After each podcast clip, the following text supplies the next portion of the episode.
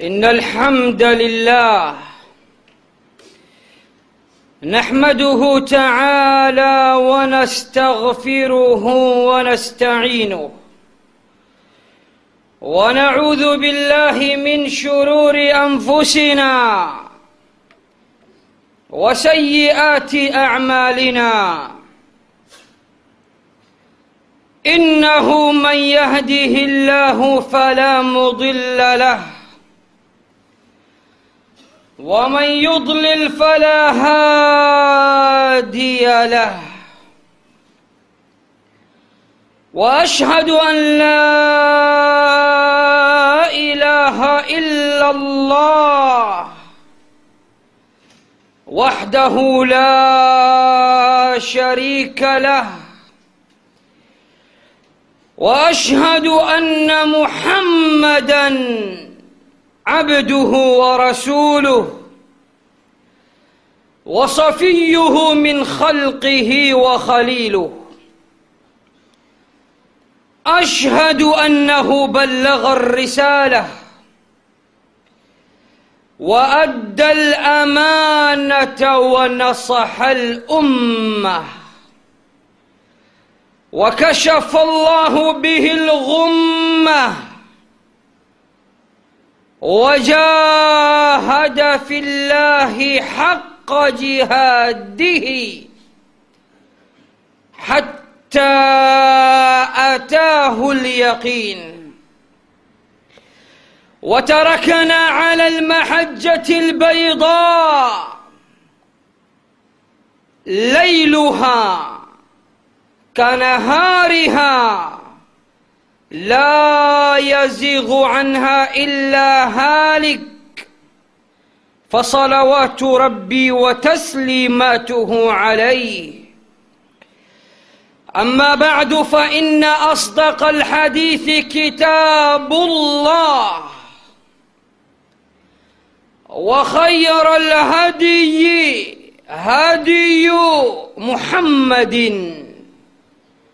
عليه الصلاة والسلام وشر الأمور محدثاتها وكل محدثة في الدين بدعة وكل بدعة ضلالة وكل ضلالة في النار. أعاذنا الله منا وإياكم من النار. إخوة الإسلام والإيمان أحباب رسول الله أوصيكم وإياي بتقوى الله جل في علاه. إذا المرء لم يلبس ثيابا من التقى تقلب عريانا ولو كان كاسيا. وخير لباس المرء طاعة ربه ولا خير في من كان لله عاصيا. Ndugu zangu waislamu wapenzi na wafuasi wa mtume muhammad sallallahu alayhi wasallam ninakuhusieni pamoja na kuihusia nafsi yangu juu ya kumcha allah jalla fi ulah na tufahamu ya kwamba ikiwa mwanadamu hakuwa tayari kuvaa vazi la uchamungu basi hubadilika kuwa uchi hata kama amevaa mavazi na bora kwa mtu ni kile kitendo cha kumcha na kumtii mola wake. Na siku zote hakuna kheri kwa yoyote yule aliye tayari kumkera na kumudhi na kumasi mola wake. Ama موضوع خطبتنا اليوم سنعيش بإذن المولى جل في علاه مع الأشهر الحرم الأربعة. أما خطبه يتو يا اليوم itakuwa haitofautiani kabisa na ile khutba ya ijumaa iliyopita na kwa kuwa khutba ya ijumaa iliyopita allah hakujalia na hakuwezesha kudhibitiwa katika vyombo maalumu ili huenda wafuasi wa mtume muhammad salllahu alaihi wasallam wakapata faida faida fulani katika khutba hiyo anwani inasema ijue miezi minne mitukufu. Na miezi minne mitukufu allah ameizungumzia na kuitaja katika sura ya tisa atauba ni aya nambari thalathini na sita aya iliyo maarufu na mara nyingi ikisikika kupitia katika vinywa vya makhatibu na wahadhiri mbalimbali wa kiislamu allah subhanahu wa taala anatuambia عدة الشهور عند الله اثنا عشر شهرا في كتاب الله يوم خلق السماوات والأرض. منها أربعة حرم. ذلك الدين القيم. فلا تظلموا فيهن أنفسكم. وقاتلوا المشركين كافة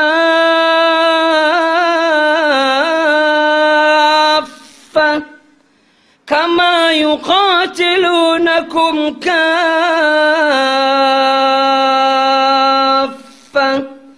واعلموا أن الله مع المتقين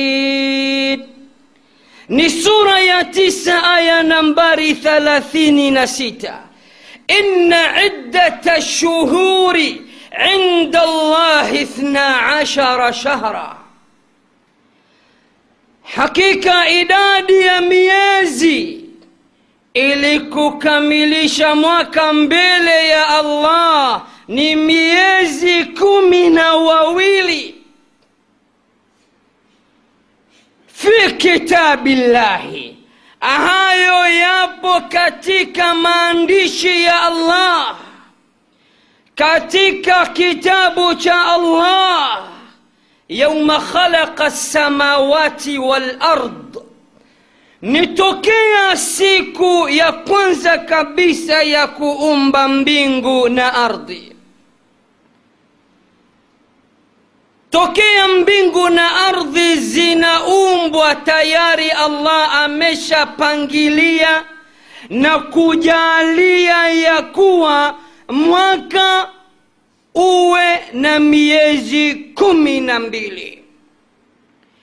Kisha katika miezi kumi na mbili akatuweka wazi na kutusaidia zaidi ya kuwa minha arbaatun hurum miongoni mwa miezi kumi na mbili hizi kuna miezi minne mitukufu dhalika dinu lqayim hiyo ndiyo dini iliyo sawasawa iliyonyooka isiyokuwa na mapungufu dini isiyokuwa ya kona kona. Dini isiyokuwa ya kisanii. Dini isiyokaliwa na wanadamu. Bali mipango yote haya yametoka mbingu ya saba. Tokea awali tokea mbingu saba na ardhi saba zilipoumbwa kisha allah akatoa wito kwetu sisi wapenzi wa qurani na wafuasi wa qurani. Akasema fala tadhlimu fihinna anfusakum. Basi msithubutu kudhulumu nafsi zenu ndani ya miezi hizi miezi hizi minne. Miezi minne mitukufu mazuri hulipwa maradufu na vile vile maovu na mabaya hulipwa maradufu. Basi chungeni kumcha allah katika saa na siku na miezi yote lakini katika miezi hizi minne mitukufu kuweni makini msije mkadhulumu nafsi zenu katika kumkosea allah subhanahu wa taala. Tukasema ya kwamba qurani bila ya mfasiri wa qurani ambaye ni profesa wa, wa maprofesa daktari wa madaktari mwalimu wa walimu kiongozi wa viongozi mtukufu wa daraja raisi wa manabii na mitume mtume muhammad. Bila ya mtume muhammad qurani kama qurani umma hatuwezi kuielewa. Na ndiyo maana mtume katika hadithi iliyo sahihi anasema ala inni utitu lqurana wa mithlahu maah jamani mimi nimeletewa qurani na si qurani tu na nimeletewa sunna ambayo inafanana na qurani kwa hivyo sunna za mtume hadithi za mtume ni tafsiri sahihi ya qurani katika suratu nahli allah anamwambia mtume muhammad waanzalna وأنزلنا إليك الذكر لتبين للناس litubayina linnasi ma nuzila ilaihim, na tumekuteremshia Qur'ani ewe Muhammad, ili upate kuwafafanulia watu kile kilichoteremshwa juu yao ndani ya qurani juzu 30 sura 114 huwezi kukuta majina ya miezi hizi kumi na mbili. Utakuta miezi michache na pengine ni mwezi mtukufu wa ramadhani peke yake. Waziwazi kabisa shahru ramadana sasa ukikataa sunna za mtume ukasema qurani inatutosha hakika wewe ni mwongo. Hakika wewe ni tapeli. Hakika wewe unakufuru kumkataa mtume na mafundisho ya mtume muhammad sallallahu alaihi wasallam na katika sekta mbalimbali utakwama. Mojawapo allah anasema idadi ya miezi mbele ya allah ni miezi kumi na mbili. Sasa miezi kumi na mbili kwa majina tunataka kuzipata kwa mujibu wa qurani. Zote kumi na mbili. Utachemka na utachemsha na vile vile allah akasema ndani ya miezi kumi na mbili hizi kuna miezi minne mitukufu. Wapi? Sura gani na aya gani allah ameweka wazi miezi minne mitukufu? Ni ipi na ipi lazima urudi kwa mtume muhammad salllahu alaihi wasallam alipokuwa katika hija yake ya mwisho ya kwanza na ya mwisho ndani ya viwanja vya arafa ni hadithi ya abu huraira radiallahu anhu wa ardah pale aliposema ala inna zamana qad istadara kahaiatihi yauma khalaqa lsamawati walarda kisha kasema وأن عدة الشهور عند الله اثنا عشر شهرا في كتاب الله يوم خلق السماوات والأرض منها أربعة حرم ثلاث متواليات ذو القعدة وذو الحجة والمحرم ورجب مضر الذي بين جمادى وشعبان. Lazima urudi kwa mtume muhammad. Anasema zama zinaendelea kuzunguka. Kama vile allah alivyojaalia maumbile ya zama kuwa ni zenye kuenda. Tokea allah anaumba mbingu na ardhi kisha akasema hakika ya miezi mbele ya allah idadi ya miezi mbele ya allah ni miezi kumi na mbili. Miongoni mwa miezi hizo ni kuna miezi minne mitukufu. Akaziweka wazi akasema miezi mitatu zimefuatana. Akataja wa kwanza ni dhulqada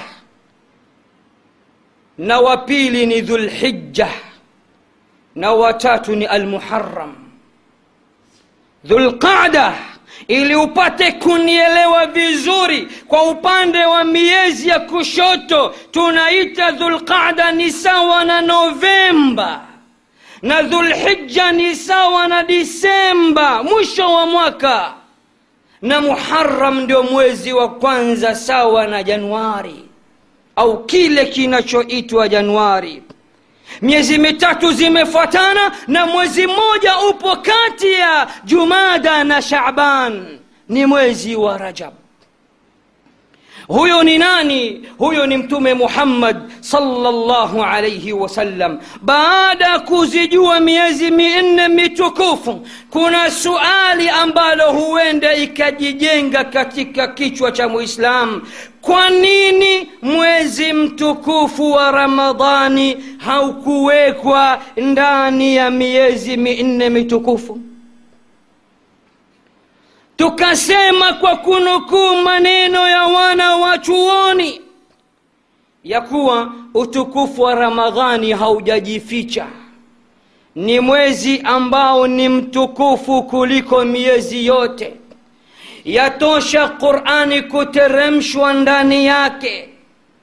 Yatosha ndani yake kuwepo usiku mmoja ambao unaitwa lailatu lqadri wama adraka ma lailatu lqadri ليلة القدر خير من ألف شهر. تنزل الملائكة والروح فيها بإذن ربهم من كل أمر. سلام هي حتى مطلع الفجر. Ni usiku mmoja ulio bora mbele ya allah kuliko miezi alfu moja. Na kwa mtume imethibiti atakaiwafikishwa usiku wa lailatu lqadri akapata kushiriki kumwabudu allah ndani ya, mwe, ndani ya siku hiyo usiku huo wa lailatu lqadri basi ni sawa na mtu aliyefanya ibada zaidi ya miaka 80 au 83 ndugu zangu waislamu mwezi wa dhulqada kwa nini umeitwa dhulqada wakasema wanawachuoni liquudihim fihi ani lqitali waarabu walikuwa wakiuheshimu mwezi huu mpaka walikuwa wakichukua ofa wakikaa majumbani hawaendi kupigana vitani. Ukaitwa dhulqada min qaada yaqudu اقعد قعودا. نا ذو الحجة أميت ذو الحجة كسباب لإقامتهم الحج. كسباب يكسمميشا إبادة يحيجا دانياك اندومانا وكيت ذو الحجة أما محرم أميت محرم لكونه شهرا محرما. كسباب يكون مزم تكوفو na zimekuja hadithi zinaonyesha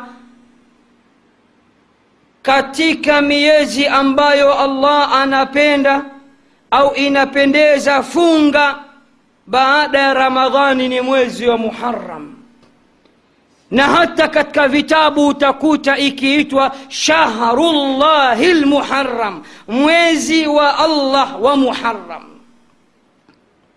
kwa sababu ya kuutukuza sana kutukuza kwao kwa, kwa sana kabisa ukaitwa almuharam ama rajab min atarjibi wa huwa tadhimu rajab zama za ujahilia waliutukuza mwezi huu na hata kusimamisha kila kitu. Atarjib atadhim ni utukufu na uzito ulioje waliokuwa wakiupa mwezi wa rajab. Lakini la yahumuna hadha. Sisi tusijali sana haya maneno na tafsiri ya miezi hizi bali sisi tuangalie madha jaa min taujihati rasuli fi hadhihi lashhuri lhurumi maelekezo gani yaliyokuja kutoka kwa mtume katika miezi minne hizi mtume tunamshukuru ametusaidia kutufafanulia tukajua miezi minne mitukufu ni ipi na zipi.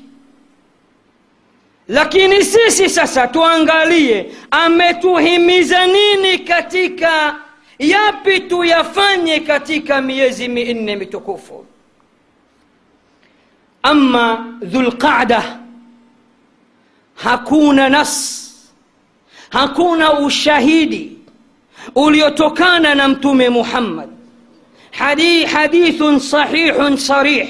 Hadithi iliyo sahihi na iliyo wazi iliyotuelekeza sisi waislam kufanya ibada yoyote maalumu katika mwezi wa dhulqada kabisa. Katika miezi minne mitukufu kuna miezi miwili mtume katuelekeza kuna mambo ya kuyafanya na kuna miezi miwili hakutuelekeza kufanya chochote. Miezi aliyotuelekeza kufanya kitu ni mwezi wa dhulhija mwanzo wake hadi siku ya kumi ambayo ni siku ya idi mtume amezungumza anasema ma min ayamin العمل الصالح أحب إلى الله من هذه الأيام. قالوا ولا الجهاد في سبيل الله؟ قال ولا الجهاد في سبيل الله. إلا رجل خرج بنفسه وماله ولم يرجع من ذلك بشيء أو كما جاء. Akasema hakuna masiku ambayo allah anapenda mno matendo mazuri. Kama kufanya matendo mazuri ndani ya masiku kumi haya. Kuanzia mwezi mosi tarehe moja mwezi wa dhulhija mfungo tatu mpaka tarehe kumi. Akaambiwa mtume namna unavyozi zitukuza na kuzisifia masiku haya hadi kufikia kusema allah hakuna masiku anayopenda matendo mazuri kuliko kufanya matendo mazuri ndani ya masiku haya kumi. Ina maana hata kupigana jihadi katika njia ya allah si sawasawa na anayefanya matendo mazuri ndani ya masiku kumi haya? Akasema hata anayekwenda kupigana jihadi hawezi kuwafikia wale wanaofanya matendo mbalimbali yaliyo mazuri ndani ya masiku haya kumi. Yaani anayekwenda kupigana jihadi kwa uzito hawezi kumfikia yule aliyeamua kufunga kutoa sadaka kusimama usiku kusoma qurani kufanya chochote cha kheri katika amali zilizo nzuri ndani ya masiku haya kumi akasema isipokuwa mtu atakeikwenda kupigana jihadi katoa nafsi yake na mali yake alafu nafsi ikaangamia katika viwanja vya jihadi alafu na mali yake ikaangamia katika viwanja vya jihadi yeye hakurudi amefariki shahidi na mali yake haikurudi. Yule atakuwa na daraja kuliko wale wanaojipinda katika masiku kumi haya na akatuelekeza siku ya tisa ni siku tukufu siku ya arafa ambayo funga yake ni sawa na miaka miwili. Mtu husamehewa dhambi ya miaka miwili mwaka uliopita na mwaka ujao. Ama ukija katika mwezi wa muharam katika miezi miwili ambayo mtume katuelekeza kufanya vitu mwezi wa muharam tarehe tisa kuna funga inaitwa funga ya ashura. Ni siku ambayo allah akampa ushindi nabi musa na akamwangamiza firauni. Na mtume akafunga siku ile na akasema fadhila yake na uzito wake mwenye kufunga husamehewa dhambi ya mwaka mmoja. Maelekezo ya mtume yameishia hapa ama katika mwezi wa dhulqada hakuna popote pale mtume katuelekeza japo ni mwezi mtukufu sisi tufanye kitu maalumu ibada maalumu saumu maalumu kisimamo maalumu dua maalumu kisomo maalumu. Hakuna. Hal kadhalika mwezi wa rajab ambao tunao na pengine leo ni ishirini na sita kesho ishirini na saba hakuna pahala popote pale mtume muhammad salllahu alaihi wasallam katuelekeza sisi waislam ndani ya mwezi wa rajab kufanya ibada maalum iwe funga maalum kisimamo maalum kisomo maalum kukesha kuliko maalum dua maalum istighfari maalum sala maalum. Hakuna hata kwa bahati mbaya na hatuna budi ya kuyachukua mafunzo ya mtume muhammad salllahu alaihi wasallam ndugu yangu mwislam إن هناك أمورا كثيرة أحدثت في شهر رجب ما أنزل الله به بها من سلطان ndani ya mwezi huu wa rajab kuna mambo chungu nzima yaliyozushwa na sisi waislamu wenyewe. Mambo ambayo hayana mishiko na hayana dalili na hakuna kipengere ambacho kinaungwa mkono na allah wala mtume wake muhammad.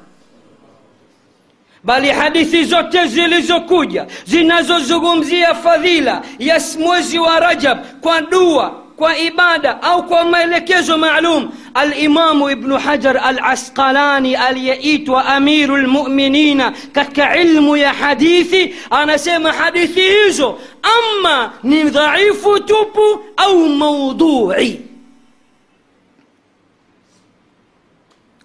nijaribu kukupeni baadhi za hadithi ambazo zinatumika ambazo siyo sahihi tukasema ya kuwa kuna dua ambayo watu wanarushiana. Omba dua aliyoomba mtume ndani ya rajab. Dua gani? Wapi yamethibiti kwa mtume haya? Dua inasema allahumma barik lana fi rajaba wa shabana wabalighna ramadana ewe allah tubarikie mwezi wa rajab na wa shabani na tufikishe mwezi wa ramadani kuomba dua hii kama dua muislamu ukiacha dua zilizothibiti hakatazwi kuomba maombi yake mwenyewe binafsi kutokana na vile alivyomwafikisha allah. Si tatizo kwamba unaambiwa amna kuomba isipokuwa vile ilivyokuja kwenye qurani na sunna tu. Hapana kuna dua zingine wewe unataka mapacha? Hakuna aya iliyosema mapacha wala hadithi iliyosema mapacha.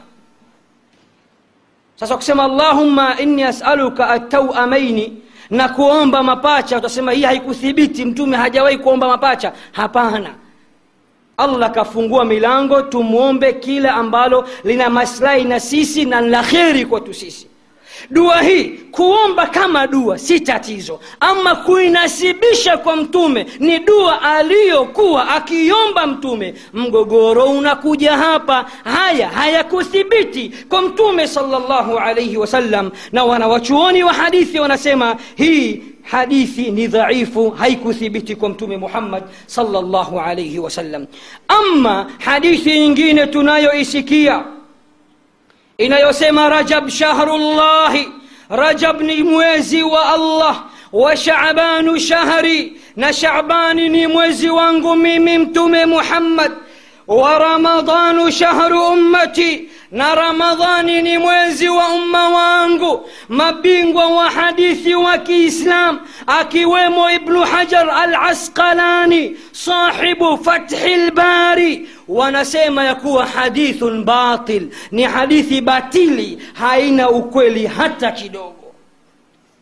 Ama hadithi zingine zinazosomwa inasemekana mtume alisema inna fi ljannati nahran yuqalu lahu rajab mauhu ashaddu bayadan min allaban wa ahla min alasal man sama yauman min rajab saqahu llahu min dhalika nnahari hakika peponi kuna mto maalum unaitwa rajab maji yake ni meupe kuliko maziwa na matamu kuliko asali.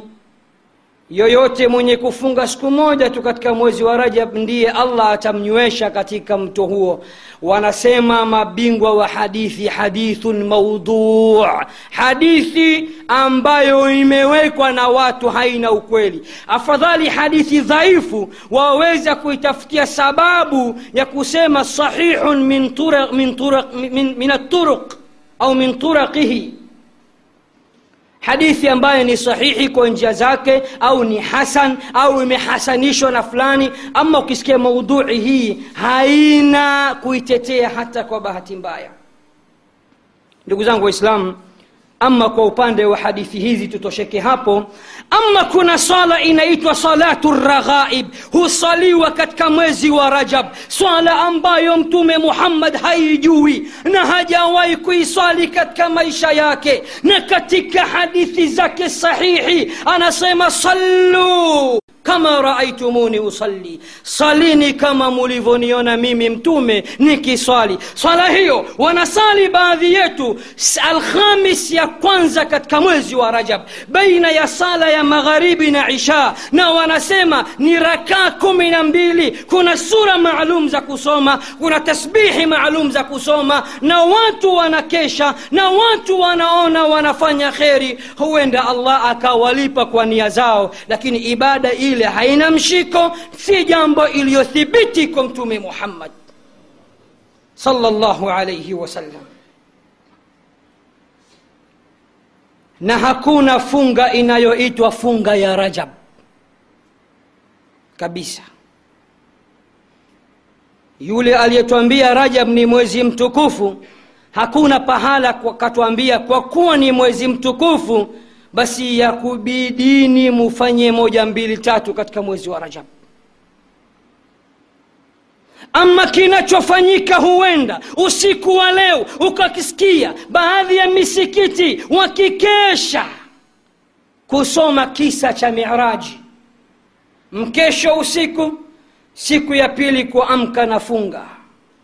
Laiti tungelikuwa tuna moyo wa kufanya yale yaliyothibiti tungefika mbali. Lakini kwa bahati mbaya sisi yaliyothibiti hatuyataki yasiyothibiti ndiyo tunayataka. Hakuna pahala sheria ya kiislamu imetuelekeza usiku wa miraji tuamke tusome kisa cha miraji kisa kinachothibitishwa na kunasibishwa kwa abdullahi bnu abbas sahaba wa mtume muhammad kisa ambacho ni dhaifu mno na haipo na ibnu abbas yuko mbali nayo. Ama kuja kwa miraji ya mtume hili limethibiti ndugu zangu. Mtume amekwenda tena si kindoto mzima mzima na ameona mengi qurani imethibitisha hilo na yeye mwenyewe amethibitisha katika hadithi zake. Miongoni mwa makubwa aliyoona alimwona jibril live kwa ombile lake la kimalaika akiwa na mabawa mia sita. Aliona moto aliona pepo. Laqad raa min ayati rabbihi lkubra lakini mola wake hakumwona japo masahaba wameikhtilafiana juu ya hilo kauli yenye nguvu na sahihi hakumwona mtume muhammad mola wake usiku wa miraji tukasema ya kuwa tusiangalie kapelekwa tusherekee. Wapi katwambia usiku wa miraji kwa kuwa ni siku tukufu musherekee. Mbona aliporudi akaendelea kuishi mtume muhammad? Na ule usiku aliopelekwa ulikuwa wenye kujirudia katika maisha yake. Hakuna pahala kasimama katika mimbar akasema ayuhannas nataka niwakumbushe kesho ndio ule usiku niliokirimiwa kupelekwa mbinguni hivyo tuje kwa wingi kukesha katika msikiti wangu wa, madi, wa, wa madina. Hivyo kahawa na chai ya maziwa na rangi zije kwa wingi na mandazi na makulati na vitumbua viletwe kwa wingi. Hakuna pahala mtume kasema wala kaelekeza wala masahaba zake kitu kama hicho hawajawahi kufanya. Na cha kusikitisha na kushangaza sherehe hizo wa miraji wanakwenda mpaka wasiosali. Na ukiangalia alhadaf lengo la kupelekwa kwa mtume ni kupewa mzigo mzito wa sala tano.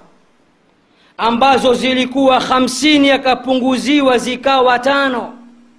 Tunazisherekea hatuswali baadhi yetu tunakesha mpaka saa nane tukitimka tunakwenda kulala alfajiri inatupita tunaamka saa tatu asubuhi. Umekwenda kusherekea nini wewe? Ndiyo ujue ya kuwa haya mambo hayakuthibiti kwa mtume wetu muhammad salllahu alaihi wasallam wala tujis, tusijisumbue ndugu zangu waislamu. Ama tunasikia na kuona baadhi yetu allah sote atuongoze katika njia iliyo sahihi. Tukifunga mwezi mzima wa rajabu hilo halikuthibiti kwa mtume muhammad. Kama ujanja na nguvu na uchamungu hatumfikii mtume sisi alikuwa ni chapa kazi na chapa ibada alikuwa na uwezo wa kusimama qiamu laili kwa rakaa ya kwanza akasoma zaidi ya juzuu tano. Mimi na wewe juzuu amma tu tunasikitika imam karefusha swala. Mwezi wa rajabu unafungwa mzima ukaja kuongezwa shabani mzima ukaja kuongezwa rajabu na watu wanasifika masha allah huyu ni mfungaji. Lakini sisi tunasikitika mfungaji huyu anazusha ibada zake ambazo mtume hakuzifanya. Ina maana yeye ni mjanja zaidi kuliko mtume au mcha mungu zaidi kuliko mtume? Ama ukitaka kufunga mwezi wa rajab funga jumatatu alkhamis na ayamu lbidh ama funga maalum inaitwa funga ya rajabu. Ndugu zangu hilo halipo katika sheria ya mtume muhammad salllahu alaihi wasallam angalia amiru lmuminina abu bakar alsidiq khalifa wa kwanza wa mtume muhammad waziri wa kwanza wa mtume muhammad. Sahaba aliye bora kuliko masahaba wote. Kipenzi cha mtume muhammad. Kidume aliyetajwa ndani ya qurani tukufu. Katika maeneo mbalimbali. Katika suratu llaili katika suratu zumar. Katika suratu annur. Katika suratu attauba. Abubakar asidiq radiallahu anhu aliwakuta familia yake wakifunga ibada au wakaita funga ya rajabu akawakatalia na kuwalazimisha wafungulie. Yeye ni besti wake mtume muhammad. Laiti lingelikwepo hilo asingewapingia familia yake ama tukileta habari kuna ubaya gani? Neno hili ndio limetufikisha pahala pabaya. Hatimaye tunajikuta tunaongeza mengi na tunapunguza yale yaliyo sahihi ya mtume salllahu alaihi wasallam ama amiru lmuminin umar ibnu lkhatab jemedali imlaqu lislam wafaruqu hadhihi lumma anajulikana umar radiallahu anhu waardah alikuwa akitembea na fimbo lake mwezi wa rajab. Akiwakuta watu wamefunga na watandika mikononi. Na kuwalazimisha wafungulie wale katika mwezi wa rajab. Kwa nini alikuwa akifanya hivyo? Wakati anawapiga alikuwa akiwaambia nini? Kwa nini umar alikuwa akitembea na fimbo na akiwachapa watu na akiwakataza kufunga na alikuwa akitumia ibara gani hoja zake zilikuwa ni zipi na yapi yaliyotokea wakati umar anachapa watu aqulu ma tasmaun llaha li walakum fastaghfiruh innahu huwa lghafuru rrahimu wa huwa lbaru lkarim وارحم الله مشايخنا ووالدينا وامواتنا وأموات المسلمين أجمعين. أما بعد إخوة الإسلام والإيمان أحباب رسول الله ها أنا أعود إليكم أوصيكم وأوصي نفسي المقصرة في حق الله بتقوى الله وأسأل الله العلي العظيم أن يجعلنا من المتقين المخلصين له. Ndugu yangu mwislam mpenzi wa mtume muhammad salllahu alaihi wasallam ninarudi tena kwenu na kukuhusiani tena kwa mara ya pili na kuihusia nafsi yangu yenye mapungufu chungu mzima juu ya kumcha allah subhanahu wa taala na kumwomba allah subhanahu wa taala sote atupambe kwa uchamungu na ikhlasi za hali ya juu. Umar alikuwa akiona watu wanakataa kula mchana wa rajab. Kwa kisingizio ni funga ya rajab.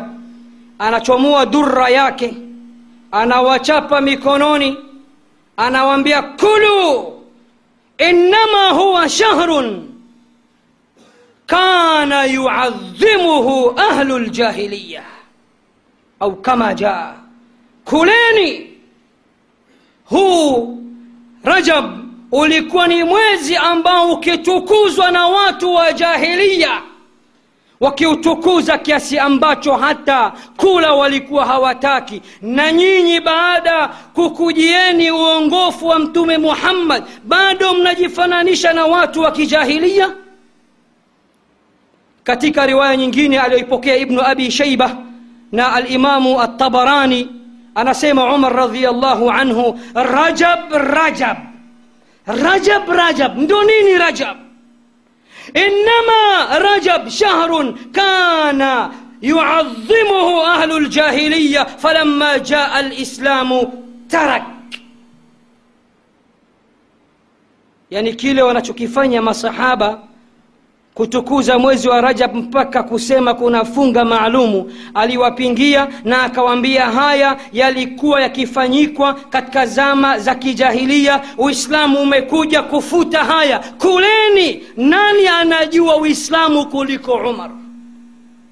Nani anajua mafundisho kuliko umar nani mwenye uchungu na dini hii kuliko umar na abubakar na mtume imethibiti kwake katika hadithi iliyo sahihi. Anasema ikhtadu billadhaini min badi abubakaru wa umar. Jamani jifananisheni na watu wawili baada yangu mimi. Wawili hawa sina shaka nao. Abubakar na mwenzake umar radiallahu anhuma وأرضاهما. نكما نلفتنقلية كوكم بيني هابو أوالي أمير المؤمنين قد كحديثي الرجل الذي قال عنه الألباني عجزت النساء أن يلدن مثله. ني ni ألي aliyeitwa kwa kunya أنا nickname أمير المؤمنين في الحديث. Ni amiri wa waumini katika ilmu ya hadithi. Imamu ambaye alimamu lalbani alimfagilia alisema ya kuwa wanawake wote wameshindwa kumzaa mfano wake ibnu hajar al asqalani namna alivyokuwa alim alivyokuwa alhafidh alivyokuwa muhadith bingwa wa hadithi. Na ukumbuke ya kuwa ibnu hajar al asqalani katika madhehebu haya manne maimamu hawa wanne ibnu hajar alikuwa ni katika wafuasi wa dhehebu la imamu shafii rahimahullahu taala. Na wenye kujua hili wanalijua أنا أنسيم أسكليز عبارة ياكي. لم يرد في فضل, في فضل شهر رجب في صيامه ولا في قيام ليلة مخصوصة منه. حديث صحيح يصلح للحجة. حيك ثبتي. حديثي كتوكا كمتوم إليو صحيحي. أمبايو يفاك ويتمية كما هوجه iliyokuja kuzungumzia fadhila ya mwezi wa rajab hakuna hadithi iliyokuja kutufahamisha kuwa kuna kitu kinaitwa funga ya rajab au kisimamo cha rajab. Hakuna anasema ibnu hajar al asqalani kama mmoja katika wafuasi wazuri kabisa wa dhehebu la alimamu alshafii katazame katika kitabu chake kinachoitwa tabyinu lajab bima warada fi fadli rajab. Ibnu hajar hakuwa kama tunavyosema maana siku hizi naweza kusema kuambiwa wale si, si mawahabi? Tunawajua msimamo wao akubali ya mambo. Ibnu hajar hakuwa wahabi. Shafii alikuwa huyo. Na anayapinga yote haya inshu ni dalili. Inshu ni kitabu na sunna. Inshu wapi dalili iliyo sahihi iliyo wazi imekuja imethibiti juu ya masala. Na siyo falsafa na siyo siasa. Hii ni dini ya allah subhanahu wa taala. Ndugu zangu waislamu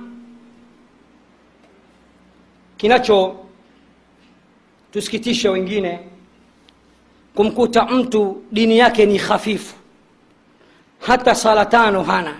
Lakini na yeye anafunga ibada ya rajab. 26 kuamkia 27 unajiuliza kama ni jambo la kidini. Mbona yapo yaliyo mazito kuliko hayo? Sala na funga swala ni zito kuliko funga. Kwa nini sala tano zinamshinda anakuja na anafunga? Utakuta ni mazoea. Utakuta ni mambo ambayo watu wameyakuta mambo ambayo siyo sahihi hayakuthibiti kwa mtume salllahu alaihi wasallam. Nakumbuka siku moja uksimu billah niko ndani ya mimbar ya ijumaa miaka kadhaa mitatu inaweza kufika au hata minne nilipata simu kutoka marekani. Mzungu kasilimu anaitwa husein mkewe kaniipigia simu. Ni mtanzania asili yake ni mtanga. Kila akinipigia anasema haipokelewe simu yake. Siku hiyo akanipata kwa bahati. Akasema nasikitika nimekupigia lakini mume wangu siko naye. Nimeolewa na mzungu. Na amefanya risachi juu ya uislamu akaridhika akasilimu na mimi ndio mkewe na ninamsaidia kujua dini. Akisikiliza kanda zako wakati mimi niko naye anahamasika mpaka anasema kwa nini asitafsiriwe? Hataki maandishi. Akasema huyu kuna maswali nataka uniulizie. Lakini maswali nayakumbuka. Naomba nikuulize kwa niaba ya mume wangu. Shekhe wewe umezaliwa mwezi gani na tarehe ngapi? Mimi nikastuka. Sio swala la kidini. Jambo langu binafsi unataka kuangalia nyota yangu? Maanake siku hizi ndo nyota zimetambaa kila sehemu. Shirki mtindo mmoja. Akasema naomba usihofu usi, usi, usi, usi, niambie tu mimi na nia njema kwa sababu ni swali ambalo kaniuliza mume wangu na mi nakuuliza wewe kambe sawa. Tarehe fulani mwezi fulani. Shekhe ukiamua sasa ukitaka kusherekea birthday yako siku yako ya kuzaliwa utasherekea tarehe ngapi? Nikamtajia tarehe niliyozaliwa na mwezi mwezi niliyozaliwa akasema vizuri sana. Najua birthday sio nzuri. Samahani huku anaongea huku ana, anaomba radhi sasa mume wangu kasilimu kuna mambo yanamsumbua katika uislamu. Mambo gani? Anasema kuna sherehe waislam hasa wa afrika kwa namna alivyofuatilia kwa sababu anakuja na mke wake huku tanzania. Anakuta watu wakisherekea sherehe inayoitwa mazazi ya mtume maulidi. Lakini cha ajabu mtume kazaliwa tarehe kumi na mbili mwezi wa mfungo sita rabiu lawal kwa nini waislamu hamsherekei siku ile? Mnajikuta mwaka mzima ni maulidi maulidi. Mtume wenu amezaliwa mara ngapi?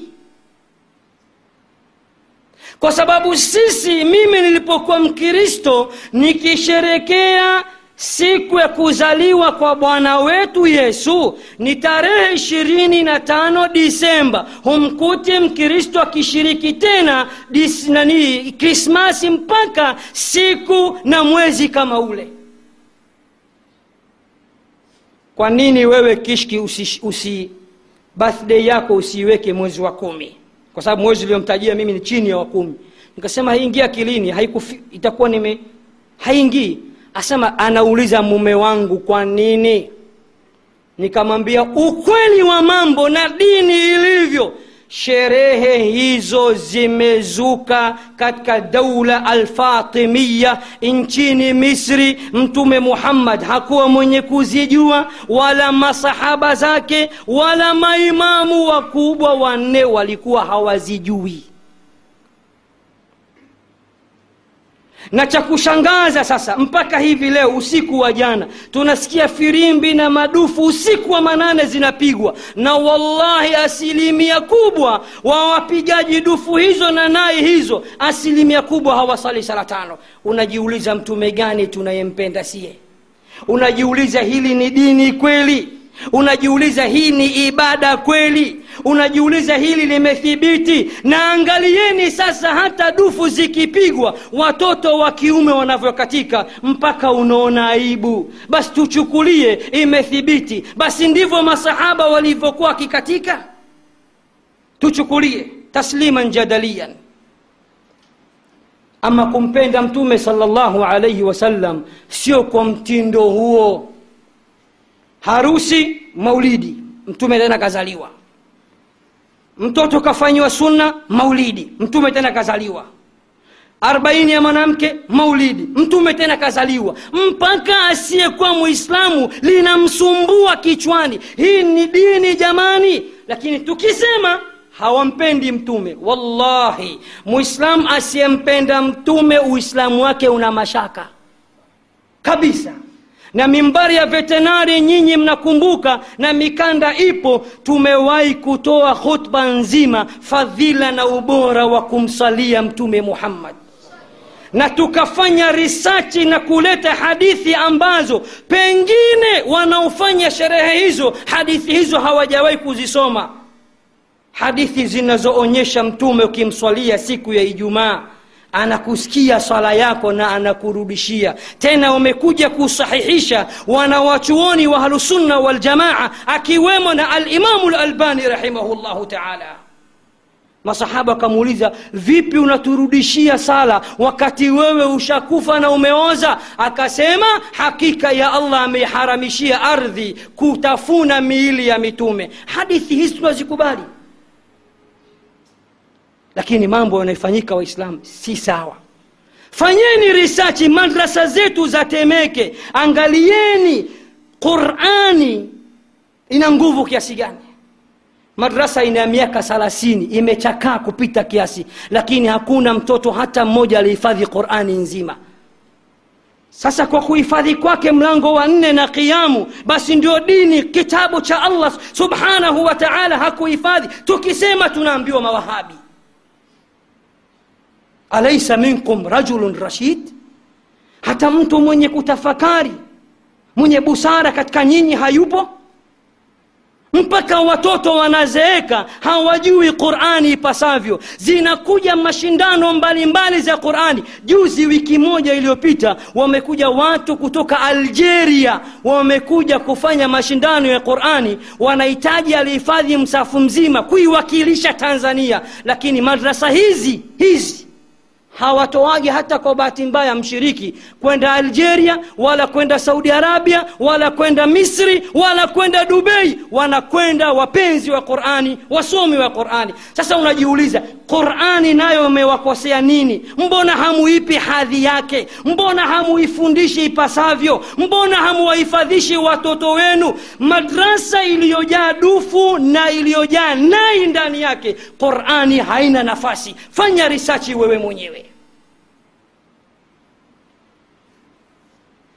ndugu zangu waislamu nikamilishe khutba hii kwa kukupeni maneno ya wanawachuoni juu ya ubaya wa kuzua alimamu malik rahimahu llahu taala anasema من ابتدع في الاسلام بدعه يراها حسنه فقد زعم ان محمدا صلى الله عليه وسلم خان الرساله mwenye kuzua bid'a katika uislamu na akaiona ni bid'a nzuri. Alimamu malik imamu dari lhijra huyo amedai ya kuwa mtume muhammad salllahu alaihi wasallam amefanya khiana katika ujumbe alioletewa. Hakufikisha ipasavyo. Kwa nini imam malik akatoa aya ya qurani inayosema alyauma akmaltu lakum dinakum wa atmamtu alaikum nicmati wa raditu lakum lislama dina. Leo hii nimewakamilishia dini yenu na nimetimiza neema zangu juu yenu na nimeiridhia uislamu kuwa dini yenu. Dini imekamilika na mtume amekamilisha. Hakuna kiporo alichokiacha. Imam malik anasema atakaileta tena kitu ambacho mtume hakijui. Huyo kamtuhumu mtume automatical ya kuwa mtume kwa kuwa kaacha viporo na amefanya khiana. Sisi wacha tumalizie na tumsaidie na hadithi aliyopokea bukhari na muslim mtume anasema man ahdatha fi amrina hadha ma laisa minhu fahuwa raddun. Yoyote mwenye kuongeza katika dini yetu hii kitu ambacho haikuwepo tokea awali mimi sikijui na masahaba zangu hawakijui. Hata kiwe kizuri vipi atarejeshewa yule mtu kile jambo lake hatopata thawabu na akasema tena katika hadithi waliopokea muslim peke yake man amila amalan laisa alaihi amruna fahuwa raddun. Mwenye kutenda amali yoyote hata iwe nzuri vipi ili mradhi tu mimi sikuiamrisha mtume na sikuielekeza na sikuitenda huyo anarejeshewa amali yake mimi siitambui. Na mambo yaliyozushwa ambayo mtume hayajui na hakuyaamrisha na hakuyatenda yeye na masahaba zake. Yako mengi chungu mzima. Ina maana tunapata hasara tunarejeshewa na hatufikii malengo ya kupata radhi na thawabu kutoka kwa allah subhanahu wa taala. Akaendelea alimamu malik akasema fama lam yakun yaumaidhin dina fala yakunu lyauma dina kile ambacho haikuwa zama hizo zama za mtume na masahaba haikuwa dini haikuwa yenye kutambulika basi hata zama hizi haitambuliki na haiwezi, haiwezi kuwa dini. Na hudhaifa sahaba wa mtume salllahu alaihi wasallam anatoa wasia kwa waislam pokeeni wasia hizi. Anasema kullu ibadatin لم يتعبدها أصحاب محمد فلا تعبدوها. أو كما جاء إبادة يوتا إلي أمبايو هوا كويفاني ما صحابة محمد نانيني مسيفاني نا عبد الله بن مسعود أنا سيما اتبعوا ولا تبتدعوا فقد كفيتم جماني acheni kuzua na kuongeza katika dini. Kazi yenu nyinyi iwe ni kufata tu na siyo kuongeza na kuzua. Hakika tayari mmeshatoshelezwa.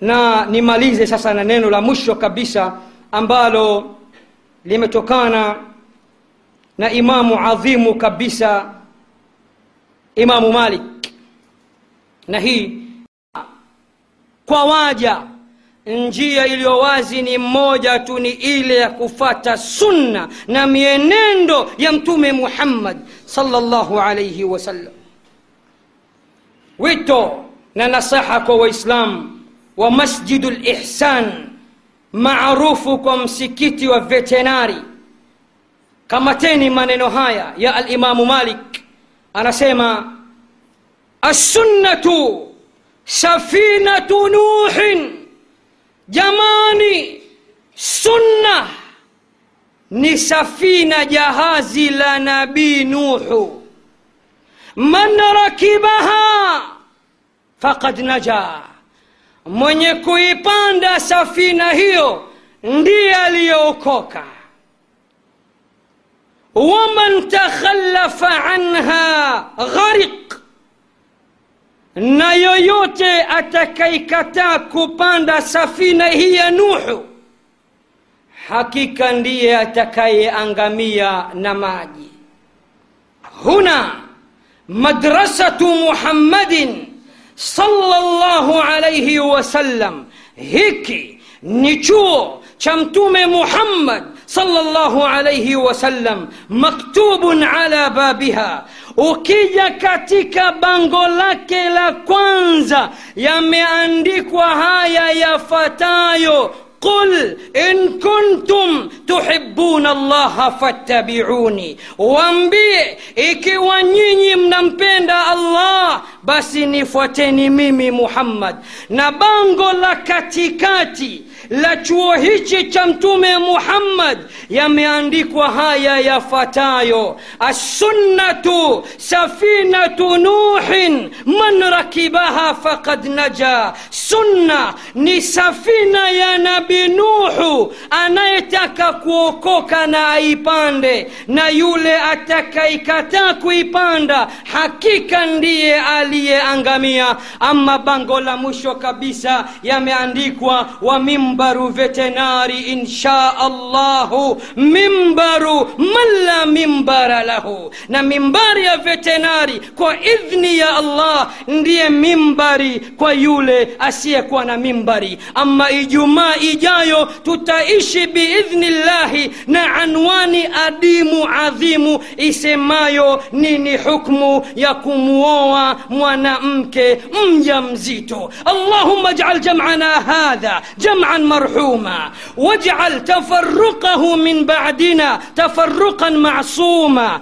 أصلح ذات بيننا وألف بين قلوبنا اللهم اهدنا واهد بنا اللهم ردنا إلى الإسلام الصحيح ردا جميلا وردنا إلى الكتاب والسنة ردا جميلا. باعد بيننا وبين البدع كما باعدت بين المشرق والمغرب. برحمتك يا أرحم الراحمين. اللهم صل وسلم وزد وبارك على نبيك وعبدك وحبيبك محمد صلى الله عليه وسلم. كما صليت على إبراهيم وعلى وعلى آل إبراهيم إنك حميد مجيد وبارك على محمد وعلى آل محمد كما باركت على إبراهيم وعلى آل إبراهيم في العالمين إنك حميد مجيد وأقم الصلاة.